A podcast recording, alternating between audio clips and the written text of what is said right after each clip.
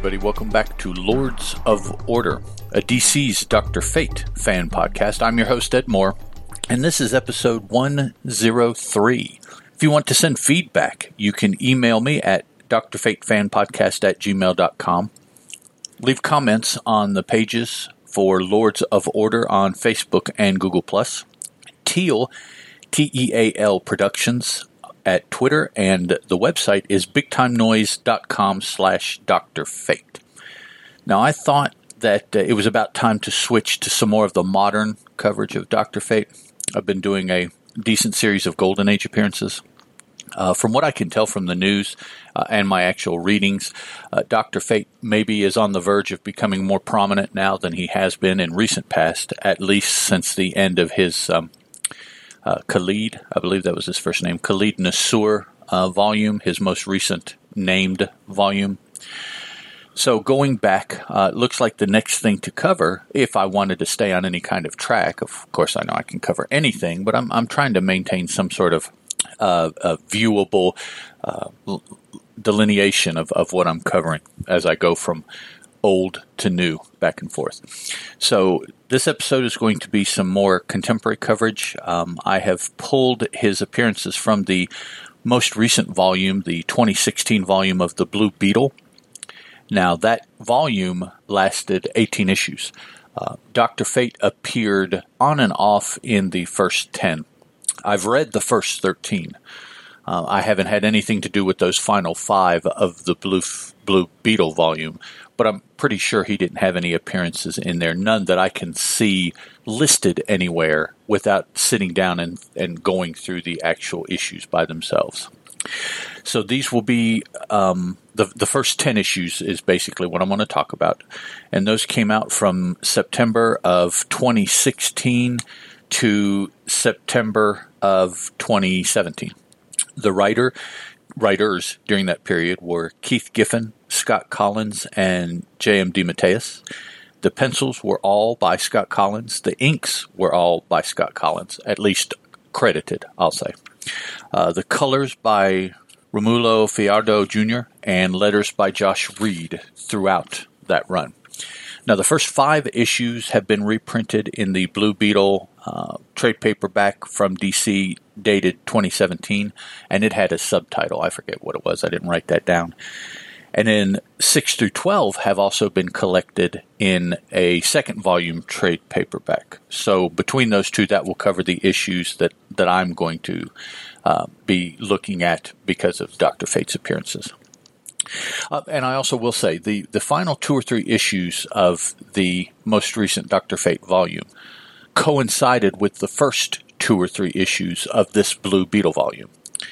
The Dr. Fates, and arguably between the two books, there have been four depictions, and I'll explain that as I go through this. Um, the two depictions in Blue Beetle are very different from the two depictions in his latest volume. So, and, and again, when, when I really come to that, I'll, I'll explain why, uh, wh- wh- how those are different. So, the first issue of the Blue Beetle opens with a fight between a giant beetle. Uh, arguably, it's blue, I guess. It looks kind of blackish in coloration to me, but given the title of the book that we're in, we'll go ahead and call it a giant blue beetle, uh, looking very much insect uh, like and uh, an ancient Egyptian attired Dr. Fate. It's got an, an Egyptian knee length tunic, no leggings, um, all the other raiments, the uh, belt and the gauntlets and the helmet of Fate. Big um, pyramids in the background, trying to really get you into where it's taking place.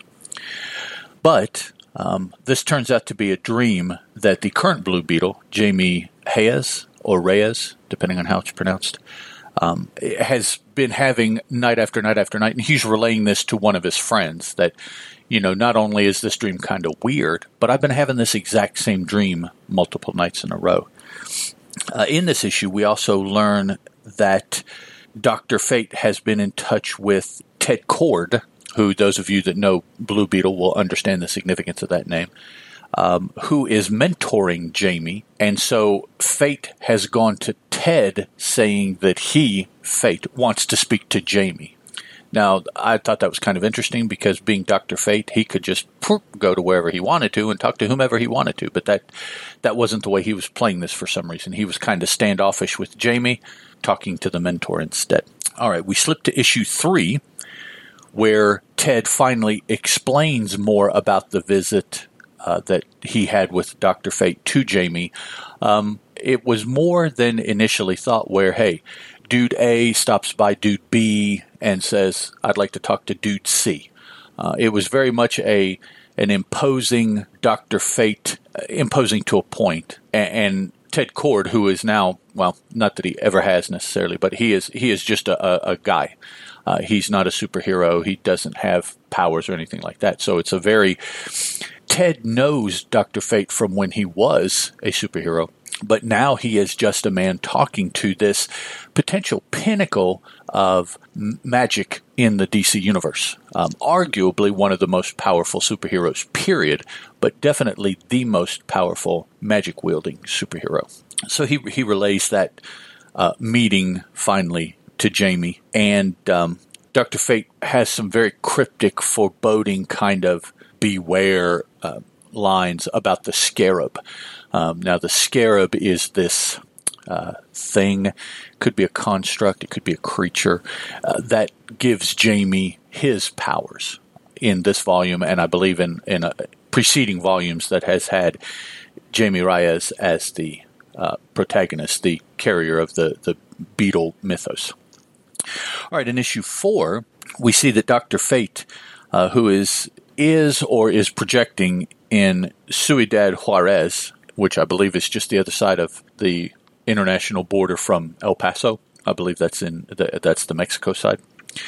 Um, and he appears and forces a jeep off off the road to avoid hitting him as he is just taking up space in the road, forces the Jeep off the road, and it goes off a, a bridge into a canal, falls into the water. Fate goes down, doesn't bother with the person who is driving the Jeep, rather looks in a wooden chest, opens it up and sees that it's empty, and leaves the scene. Um, pretty much leaving the driver to drown. And as far as I can tell from reading, the this person doesn't come back in the series. So, for all intents and purposes, he did allow this gentleman to drown. And from later issues and flashbacks, I believe this character to be Dan Garrett, who, again, those of you that know Beetle lore will understand the significance of that character. Because we see that Dan Garrett and Ted Kord used to live in in this volume of the Blue Beetle, anyways, used to live next to each other, and they were neighbors, and they had some interactions that um, allow you to realize that that person who is named Dan Garrett was this person who was not named and died in the jeep. Moving to issue five, on the the very final page of the issue, we see that Doctor Fate um, rises up, exits his tower via some mystical tunnel teleporting kind of thing, um, and leaves. So we hadn't seen him, and then all of a sudden we see him just leave, uh, presumably going to arrive next issue or so somewhere within our notice as we are in El Paso, Texas, which I don't believe I said that. Uh, this Blue Beetle is based in El Paso, Texas. Issue six, we see that um, Dr. Fate surreptitiously is monitoring an argument between Ted Kord, Jamie, and Jamie's mom uh, for various reasons that don't have anything to do with fate, but very much have to do with the Blue Beetle series itself. And then when Jamie leaves um, angry and in tears because of not the result of the argument, but because of why there is even an argument, uh, fate follows him. Ultimately, Dr. Fate um, confronts okay, let's see, without, um, in the sanctum of the big bad that we're going to find. Fate confronts the beetle armor that has been souped up and is not being powered by Jamie again for reasons of the story. But it's it's a, a pretty cool little showdown between a big beefy beetle armor, blue beetle armor, and Doctor Fate himself. Issue seven, uh, the fight continues. We have a flashback in time to the next progression, the next part of the battle that we saw start the series at the beginning of issue one. We see, um, if, if you put the two scenes together, they would be one continuous scene. They had just been cut uh, for storytelling purposes. And we find that someone from DC's ancient past, like I believe that said 45,000 years BC, uh, has come to claim the power of the beetle, whom Dr. Fate apparently killed in the battle, but he must not have because there is still juice to suck from the corpse or the living being or whatever that Arion, Lord of Atlantis, has come to claim. Again, this is in ancient Egypt, so this would be much after even Arion's time. Uh, and this is an Arion that is looking decidedly more evil than anything I ever remember seeing back in the 80s from his title and the handful of, of subsequent appearances since then, uh, one of which was a connection to Power Girl once upon a time that I believe was cast asunder because writers wanted to. So we see now that Arion and this Dr. Fate, who does indeed turn out to be Nabu, um, fighting each other. Fate defeats Arion in the uh, flashback, but then currently, where Arion has revealed himself to be the big bad in our time now, who is wanting to claim the power of the scarab that Nabu denied him in ancient Egypt. Here he defeats fate such that he even crumples with his hand the helmet of fate. Now, there would be times when that would be decidedly nasty because the fate helmet and the rest of the raiments were um, on on a man. A man was wearing them, but here these vestments turn out to be um, empowered. I guess that would be the word by the the spirit and magics of Nabu.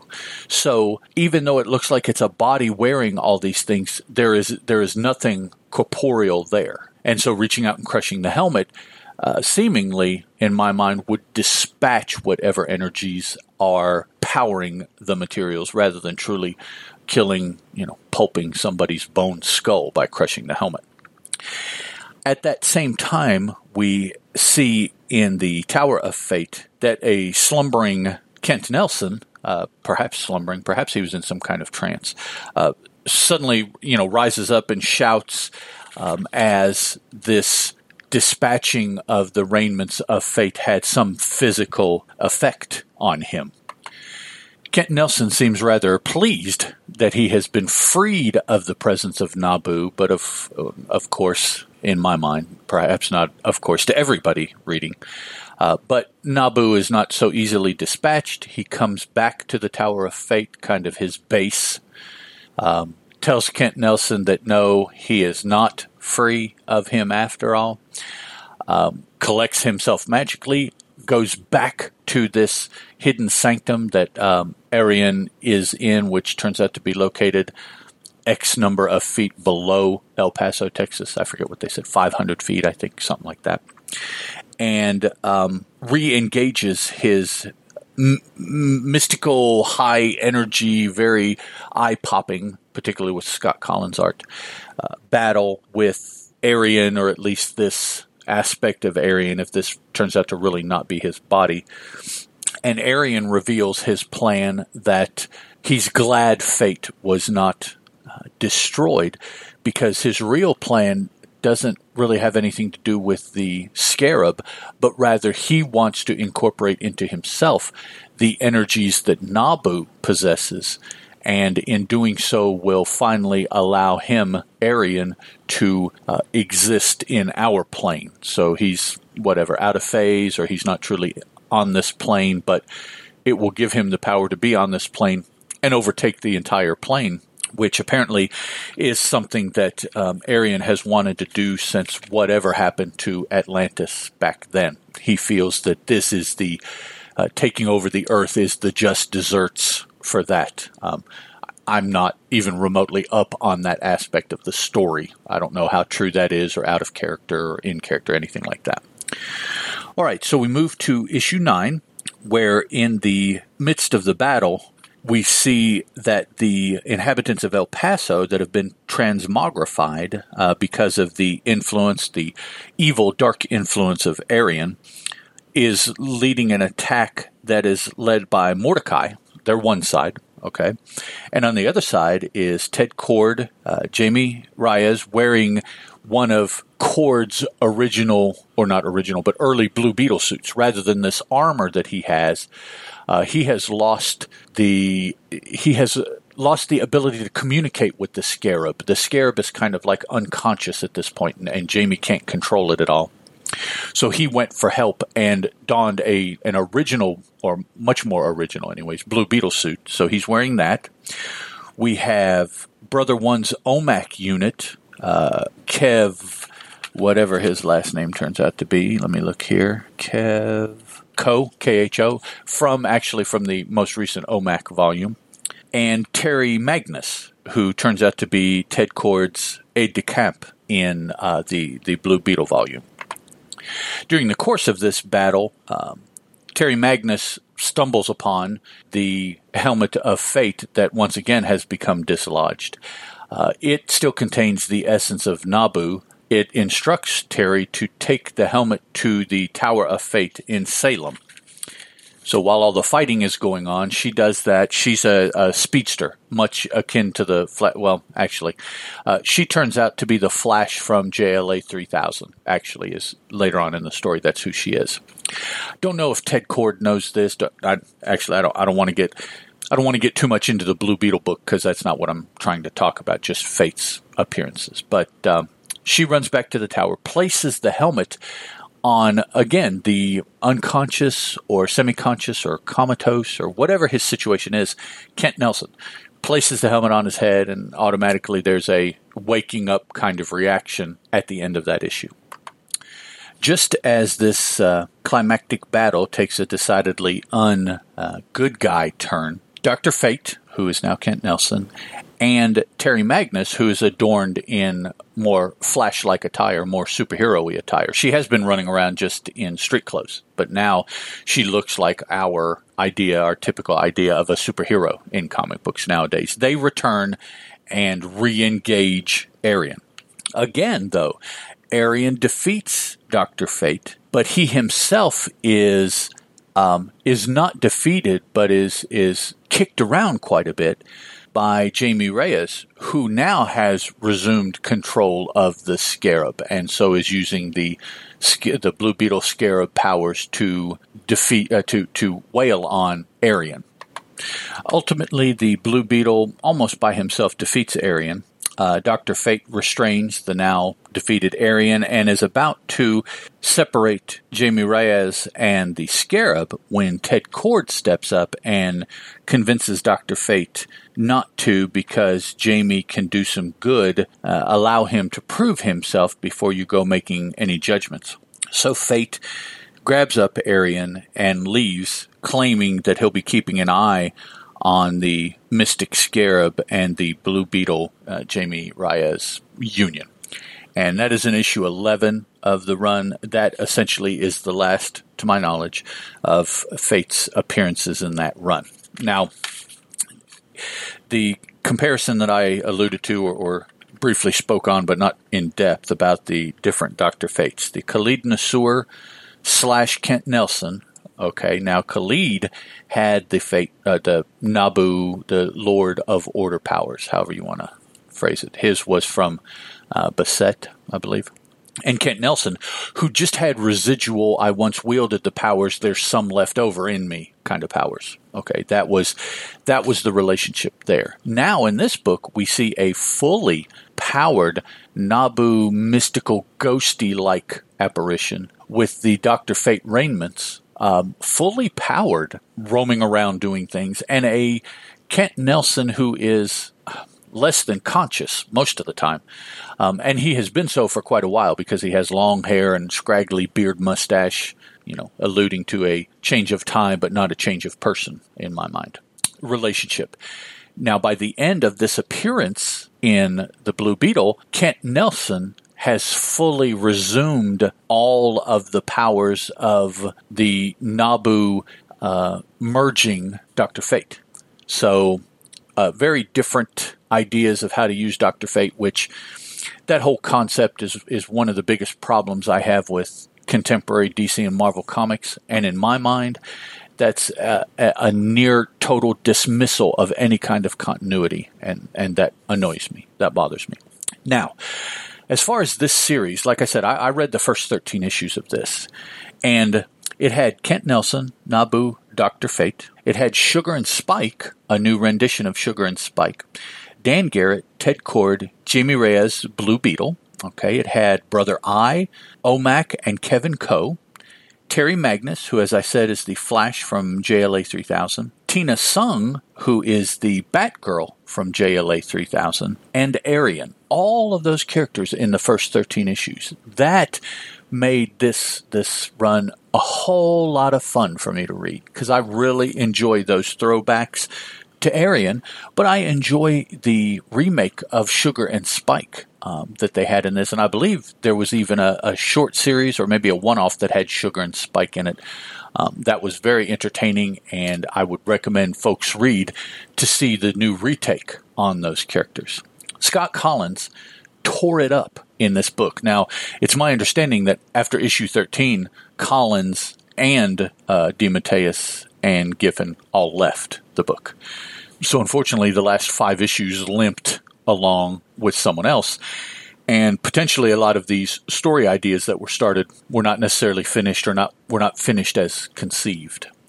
But the first 13 issues of this book, I am by no means a Blue Beetle fan at all, but they were a lot of fun to read. And then throw in the fact that they had major appearances by a character that I do like in Doctor Fate this was just a fun 13 issues. I was I was kind of dreading this because I'm not a Blue Beetle fan. I don't dislike the Blue Beetle, but I'm I'm just not a fan.